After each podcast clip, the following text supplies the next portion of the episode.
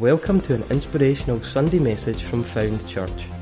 We hope you will be challenged and encouraged while listening to this message. For more information, or if you'd like to contact us, please visit our church website, foundchurch.co.uk, or you can also find us on Facebook, Twitter, and Instagram. Here today, it's a real joy and privilege to welcome you all again. If you weren't in earlier, when we welcome people, it's my privilege to share God's word now, and so let's just bow our heads together as we come to prayer. We need God's help in all that we do. And Father, I need your help as I share your word today. And I just pray, Holy Spirit, you'll just speak through me. Thank you for all that's happened in this service today. We give you thanks for each and every boy and girl and every single person here. Pray that, Holy Spirit, you'll come and make these words real and alive in Jesus' name. Amen. So I've just got one verse for you today, one text and it's Acts 13 36, which says, when For when David had served God's purpose in his own generation, he fell asleep. And so today, I want to talk about serving God's purpose in our generation. You could say that that verse was a fitting epitaph for David's life. In the ancient Greek world, an epitaphios, epitaphios where we get uh, like uh, epitaph from, referred to words inscribed on the outside of a tomb in memory of the deceased person buried. And whole books have been written about epitaphs, things that people have written in tombstones. I think one of the funniest ones was, I told you I was sick, which is probably one of the better ones. But uh, there's all kinds of epitaphs. And if you were looking for a fitting epitaph for David's life, it would be that one. It wasn't what Paul meant when, when, he, when he was speaking about David, but I would say it would fit in with him. Dr. David Jeremiah said, Could there be a more succinct yet powerful summary of one man's life? Does God expect any more from any of us than to complete the work he's given us to do? And that's what we find with David, that he completed the work that Father God gave him to do. And if we all do that, I believe it will leave a fitting epitaph and a fitting legacy uh, for those who come behind. We're contributing to the kingdom of God and we want to make a difference. And I believe today there's never been a greater opportunity and never been more openness, and there's never been a greater uh, privilege for us than to share God's word with those around us and to live for Him. As an individual and as a church leader, I've lamented the moral state and decline of our nation for many, many years. And I pray for a move of God practically every single day. And I'm involved in, in prayer events and things that are going on. There's some amazing prayer events happening in Scotland at, this moment in time. Leaders praying together every couple of months, other leaders praying together in the alternate months. And even this week, 17 leaders from our local uh, area were praying together here in Dinshire Grange. And so I pray for a move of the Spirit of God in our nation. But I realize also that it's not just what God does, it's what we do as well. And, and so we can't leave it all to God. The Bible says that we've got to work out our own salvation with fear and trembling, but God works in us. So, responsibility for each and every one of us to be salt and light in our community. We've got a responsibility day by day. I heard somebody once say this that we shouldn't just count the waves that come in, but we should watch the tides. And I think that's a great statement. And I, I would personally believe that I've seen the tide go out morally uh, in, in our country in the, the 30 odd years that, that I have been in ministry here. And I remember coming uh, as a young minister uh, to Larbert many, many years ago, and uh, Paul Mercy from Sheffield coming up and speaking to our pastors, and he actually spoke in our own church as well. And he told us at that time that there were no go areas for the police in some areas of our cities. And I remember that being a wake up call for me. I never ever thought that that kind of things was going on. And today there are people, organizations that, that highlight things that's going on in our nation at this moment in time. Uh, organizations like the Christian Institute, the Coalition for Marriage, Citizen Go, that, that alert us to some of the tides and, and some of the ways that things are going in our nation at this moment in time. And uh, and there's some very, very challenging things uh, as Christians uh, seek to live for God. Often they are discriminating against them. These organizations, I'm not saying I agree with everything they say, but, but they are there to, to help us. In fact, there's an organization called Let Us Pray, and you can look at that uh, on the website itself that, that's highlighting some of the things that are going on just now. And you may be aware that there's a whole debate going on about conversion therapy, and I think every single person in this room would, would, would uh, be opposed to the weird and the wacky that, that's going on in a small margin of people. But it looks to me like a sledgehammer to try and crack a nut. And, and this organization, let, let Us Pray, highlights, and you can check it out for yourself, some of the things that some of the organizations that are seeking to do that, to even stop private prayer in people's lives and, and private conversations, and, and, some of the things that some of the organizations believe in in relation to that, uh, that's going uh, uh, want to shut down the mouth of the church at this moment in time. I would say that uh, that it's really worth looking at, and I wouldn't even mention some of the things that go on in a public meeting such as this. Scotland yet has a fantastic heritage, and you don't need to say, need me to say much about that. Scotland is one of only two countries that I know that's made a covenant uh, with God. And, and, going back to the, the days of, of the national covenant. and Israel, of course, was a covenant that God initiated with Israel. But we've got a great history. And, and Tom Lennie's book uh, uh, uh about the, the work of God in our nation says Scotland arguably has the richest heritage of evangelical revivals of any nation in the world. So, our history, if we look back at our nation, we will see that there were people who served God in their generation and did a fantastic job. And it's our job today. That's what I'm really trying to get across today. When I look back at the, at the mottos of our nation, I don't know if you're aware, but let, let Glasgow flourish it wasn't the, the, the, motto at one time, it was let Glasgow flourish through the preaching of his word and the praising of his name. And, and Edinburgh, the motto of Edinburgh is, is built along the psalm, except the Lord builds a house. It's written in Latin, but that's really based upon that psalm, except the Lord builds a house. Psalm 127, they labor in vain to build it. Greenock, God speak, speed Greenock. And people, places like Linlithgow and that, have got great mottos. And you look around at the monuments in Edinburgh, and, and, you'll see some amazing statements to the glory of God. You'll find mottos with to the glory of God. Above the library, you'll find let there be light. Look at the statues at, at, in Princes Street Garden, and you'll find uh, quotes from the book of Judges. Go into St. Andrew's house, and you'll find, and I shall make you fishers of men. And, and all that's part of our heritage. And even if you were to, to read some of the stuff that Robert Burns had, and obviously I don't agree with all the lifestyle of Robert Burns, but actually he said some amazing things. And his knowledge of Scripture was absolutely amazing. In fact, in, in his poem, The Cotter's Saturday Night, he telling the story of devotions in, in, in a cottager uh, on a Saturday night and, and, how they would have had devotions for their family, reading and praying uh, together. He, he shows a knowledge of hymn tunes like Dundee, Martyrs, Elgin, and he compares them with some of the, the, the, the tunes that are around in his day. And, and, then he goes on to speak about people like Abraham, Moses, Amalek, uh, Isaiah, uh, Job, and the, the old prophets. And so Robert Burns had a great understanding. He speaks about the sacrifice of Jesus and the message of Revelation. And he says, From scenes like these, old Scotia's grandeur springs that makes her loved at home and revered abroad. And so he understood that there was something special about the Scottish nation in relation to it, its heritage and the things that would be taking place in the cottagers Saturday night. That is our heritage. And what a history, as I said, of revivals there are. In Shotts, for example, in June 1630, over 400 people were converted in an open air meeting under the ministry of a guy called John Livingston, who was only 27 years old. He preached for an hour and a half. You'll be thankful I'm not doing that today. He led an exhortation and warning for a further hour, so it's two and a half hours. And uh, he'd actually tried to run away, and God spoke to him, and there's 500 people were saved. Following the revival in Wales, when, when 100,000 people were swept into the kingdom of God, uh, some amazing things happened in Scotland. It says in Blairgowrie, uh, uh, Eddie, I thought you might like this, on the 17th of January 1905, 1,100 people turned up at a crusade in Blairgowrie, and 200 had to be turned away because there was no room for them. Fantastic stuff.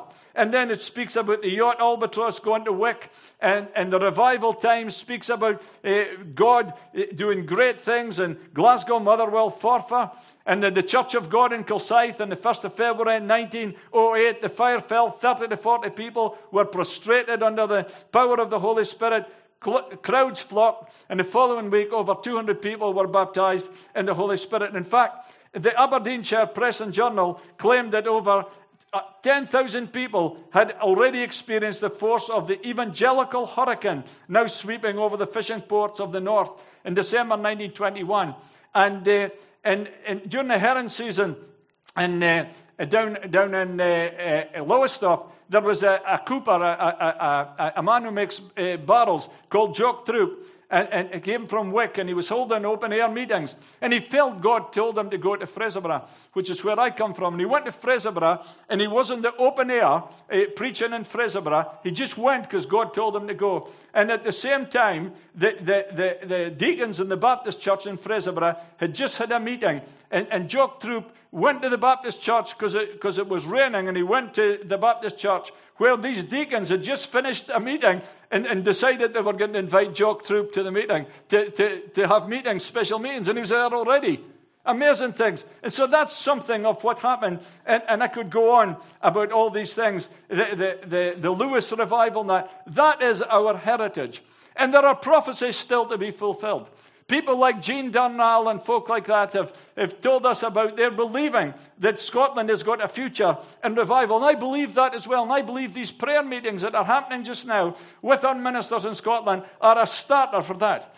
200, uh, or just short of 200 uh, ministers and leaders from all over Scotland came to this very room in, in uh, the start of this year and prayed uh, for our nation. And God did some amazing things uh, after that. And I could go on to speak in detail about the forces that are work today. I'm not going to strange ideals, strange philosophies. But only this week, J. John wrote an article called The Lament for the Church of England. J. John is a canon in the Church of England. He's also an evangelist for the Church of England. And, and, and while in one sense that some of the national churches are failing to take a lead, God is doing something in our nation at this moment in time. And so the picture that's before us now is not the, the fault of the generation that, that, that's here just now. Church membership in Scotland actually peaked in 1905. But what's past is past. And we can't do anything about what is past. And I've gone at, at a rate of knots through some of the things that have happened in our nation to try and paint a picture that our nation is a great nation. And God has done some amazing things in our nation in days gone past. But He's the same yesterday and today and forever. And the challenge is for us today to serve God's purpose in our generation. And that's what David did. When David had served God's purpose in his own generation, he fell asleep. Now, you probably all know who David is, but in case you didn't, David is a fellow who picked off the giant Goliath with a stone and a sling and did a mighty victory. Uh, and, and, and, that's the David that we're speaking about, who later went on to become king after Israel and is known in the Bible as a man after God's own heart. But it says in our text, it was after he'd served God's purpose in his generation. I think the word purpose is a great word. I like that. And since I became a Christian, I thank God that every day I waken up with a sense of purpose. Now, we introduced you to Martin earlier on this week and, and uh, earlier on in this meeting. And Martin was teaching our, our senior leadership team this week principles in that that we can then roll out and, uh, uh, and bless our whole church with. But uh, it, it, part of what he was teaching was about priorities and, and, and having a plan for our lives and stuff like that. It's a great thing to have purpose. Rick Warren has, of course, written a book called The Purpose Driven Life. He's written one called The Purpose Driven Church. He's written one called The Purpose Driven Youth Ministry. And as Stephen said at communion, God's got a plan and purpose for every human being. And he quoted Jeremiah 29 and 11, which is a favorite verse of many, where God says, For I know the plans I have for you, says the Lord. So I believe God's got a plan and purpose for every life. Psalm 139 tells us that He knows all our days, all the days ordained for us are written in His book before one of them comes to be. Now, that's what the Bible says. You may not be in a place where you believe that yet, but that's what the Bible says. The Bible says, and I believe it, that God has got all my days mapped out. And I believe He's got all yours as well. And Ephesians 2 and 10 tells us that, that we are God's workmanship created in Christ Jesus to do good works that He prepared in advance for us to do. So, not only did God, has God got a plan and purpose for our life, but He's got good works that He wants us to walk in and make a difference in life. That's purpose. God has got a purpose and a plan for every life. I don't believe God's a killjoy. I believe God is the author of joy. And Jesus said, I've come that you might have life and have it more abundantly.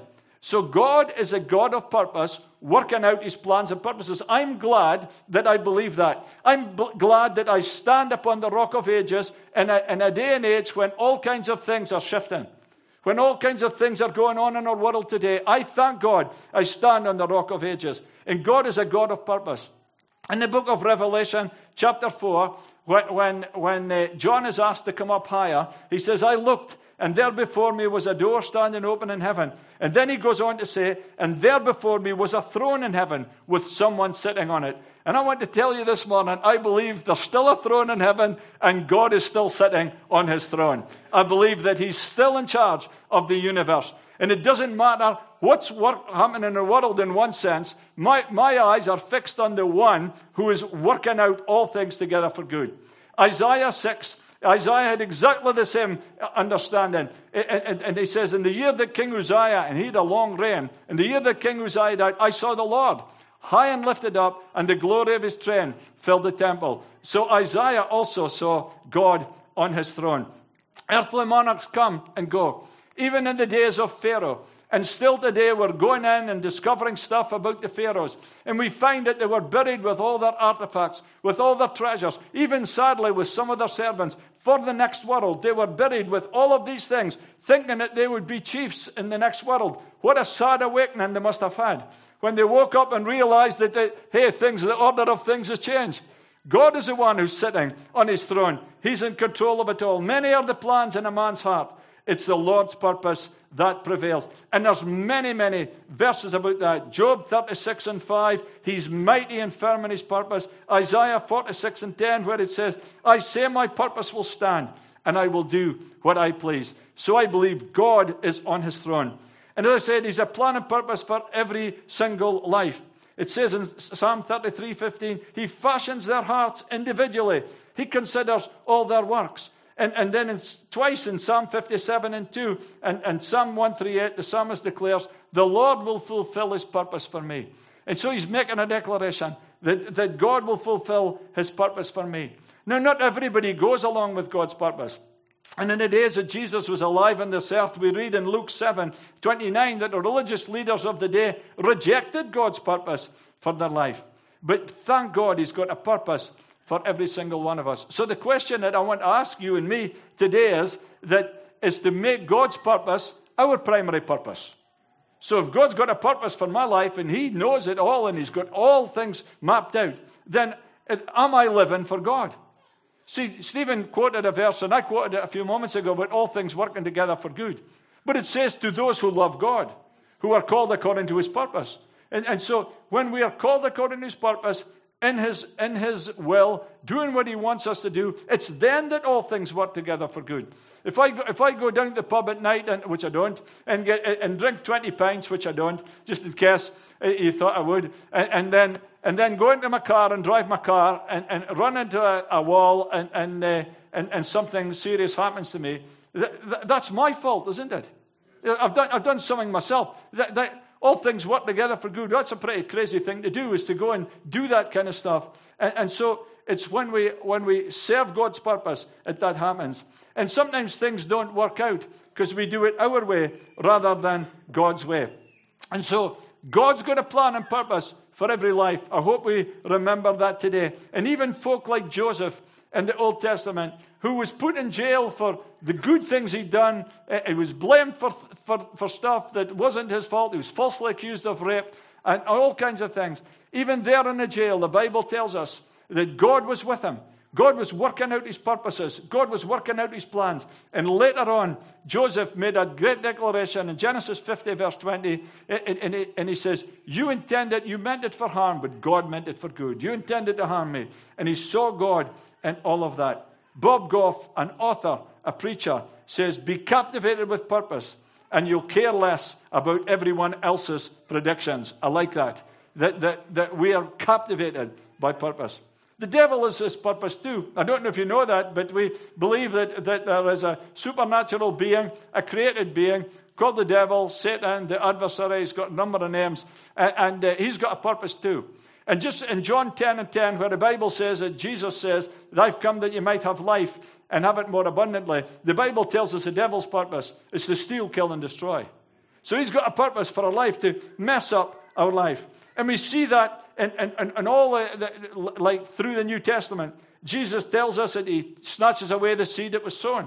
I was telling somebody the other day that I remember a time when I sat in a meeting like this and, and I worked in a bank and my friend from the bank invited me to come. I loved the singing, I loved the life, but I was not going to get converted. I wasn't going to be one of these weirdos. And, and so I wasn't going to get converted. And so I would sit there and I would, I would, every time the preacher preached, I would switch off mentally. Count hats, look at stuff, purposely focusing my eyes on that kind of stuff because I did not want to, to get saved. And the Bible tells us the devil takes a seed that's planted because that's what preaching does. It's like a sower sowing seed takes a seed that's planted and, and, and, and tries to, to, to null, make it null and void, tries to mess up relationships. And so, listen, friends, if you're here today and you're a believer and you're not in good relationship with brothers and sisters, that's not how it should be. And the Bible tells, them, tells us, don't even give him a foothold. Because I'll tell you what, if you give him a foothold, it'll become a stranglehold. And then it'll become a stronghold. So he, the devil doesn't care whether he trips you up, puffs you up, messes you up, builds you up, whatever he might do. He wants to take you down. But thank God, the, the declaration it, John makes in 1 John 3 and 8 says this For this purpose, the Son of God, it's Jesus, was manifested. He came in this life that he might destroy the works of the devil. And whatever, the, whatever way the devil is doing and he's messing up in your life, Jesus came to deal with these things in his wonderful name. Lots of people, thirdly, have their own purpose and agenda. You know, I never would want anywhere near my funeral, I did it my way. Never anywhere near it. Like, Frank Sinatra can keep it. I don't want it. I don't want to do it my way. My, my biggest problems in life have been when I've done it my way. I want to do it his way. That's what I want to do in my life. And so, so I want to be a forgiving person. I don't want to be a revengeful person. I don't want to get even person. I don't want to be a messed up person. You see, when David was alive, there was a, the, the, the king before him was Saul. And David started serving Saul, and he was a good guy. And, David was a real blessing to Saul. And then one day, so, but Saul was jealous of David, and he sent him out, and, and, and David won victories. And one day the, the young girls were singing, Saul has killed his thousands, but David has killed his tens of thousands, and he was annoyed. He was bitter. The Bible says that, that, that it galled him. He, he, he, was really annoyed when he heard that. And, and he set out, he set out to kill David. He set out to further his own purpose and Satan's purpose to kill David. And, and, and, and it was crazy that this man, who is the king of, of Israel, is actually going around trying to kill a guy who had no intention of killing him. I mean, it's crazy. His life is messed up. In fact, in 1 Samuel 24 and 15, David shouts to him, after he, David could have killed him and never took the opportunity, he says, Against whom has the king of Israel come out? Whom are he pursuing? A dead dog? A flea? May the Lord be our judge and decide between us. May he consider my cause and uphold it. May he vindicate me by delivering me from your hand. I would like to ask the question what is the king of Israel doing hunting down and trying to kill the man God has chosen to succeed him and who has shown nothing but support for him? So, so you've got this picture that King Saul, his purpose in life is to get rid of David, who didn't want to get rid of him, and he's wasted, instead of ruling and reigning, he's out chasing, like, like, like chasing this man who's got no desire at all to get back at him. I've met people like that. They mess up their lives on, on, on, on trivialities, spend their life on things that have got no eternal consequences. So we've 168 hours a week. What are they filled with? Are they filled with what is important to us or what is important to Him? Are we serving God's purpose in our generation? Thank God there have been many, many people who have served God's purpose in their generation. People like Esther, who the Bible says came to the kingdom for such a time as this. People like Nehemiah who built the walls. People like the prophets of the Old Testament, John the Divine in the New Testament, the Apostle Paul, who, who Apostle Paul says in Galatians 2.20, I die daily, nevertheless I live, yet not, not, yet not I, but Christ who lives in me. So he was living for God's purpose. And that's my question to you today. Are you living for God's purpose? You can live for your own purpose. You can live for the enemy's purpose, or you can live for God's purpose. But only God's purpose has eternal reward and uh, blessing. Max De Pree said, he's author of best selling books on leadership, says this Life is more than just reaching our goals as individuals and as a group. We need to reach our potential. What's God put in you? What's, what's he put? He's gifted every one of us. What's He put in you and what's He put in me? Back to the quote that I gave earlier on. After mentioning our verse, when David had served God's purpose in his own generation, he fell asleep.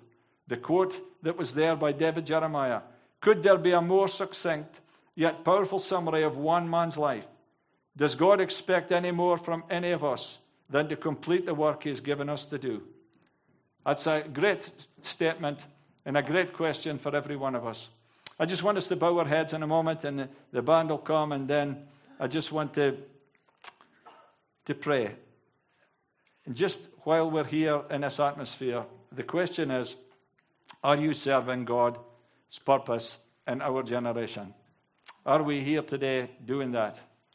You see, we need Jesus in our life to do that, and that's why he died on the cross that, that we might have life and have it more abundantly.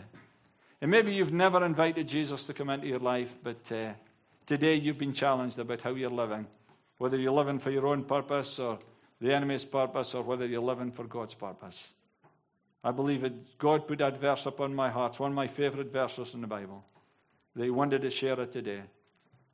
Are we serving God's purpose in our generation? Well, every head's bowed and every eye closed. Maybe you're here and you've never given your life to Jesus. Well, every head's bowed and every eye closed, and only me it's looking. If you'd like to do that today, why don't you raise your hand and I'll see your hand, and then take it down and I'll pray for you. I'll not embarrass you. But if you're here today and you say, Michael, my life's messed up, I need Jesus in my life. If you want to raise your hand today, I'll pray for you. Is there one here today and God's been speaking to you and you say, or maybe you're here today. Maybe, maybe in this meeting, you haven't been serving God's purpose. It's a turnaround day for you. Change today. Father, I pray for those that are not living for you today. Lord, that you will change and you'll put something in our hearts today. That we'll go on to live for you with all of our hearts, Lord. Completely dedicated to you. Lord, that's when we fall asleep. Lord, when our work is done. Not until then. Help us, Lord, to be involved in your work, to do what you want us to do. Forgive us for our shortcomings. We dedicate ourselves afresh to you today. In Jesus' name. Amen. Amen, Stuart.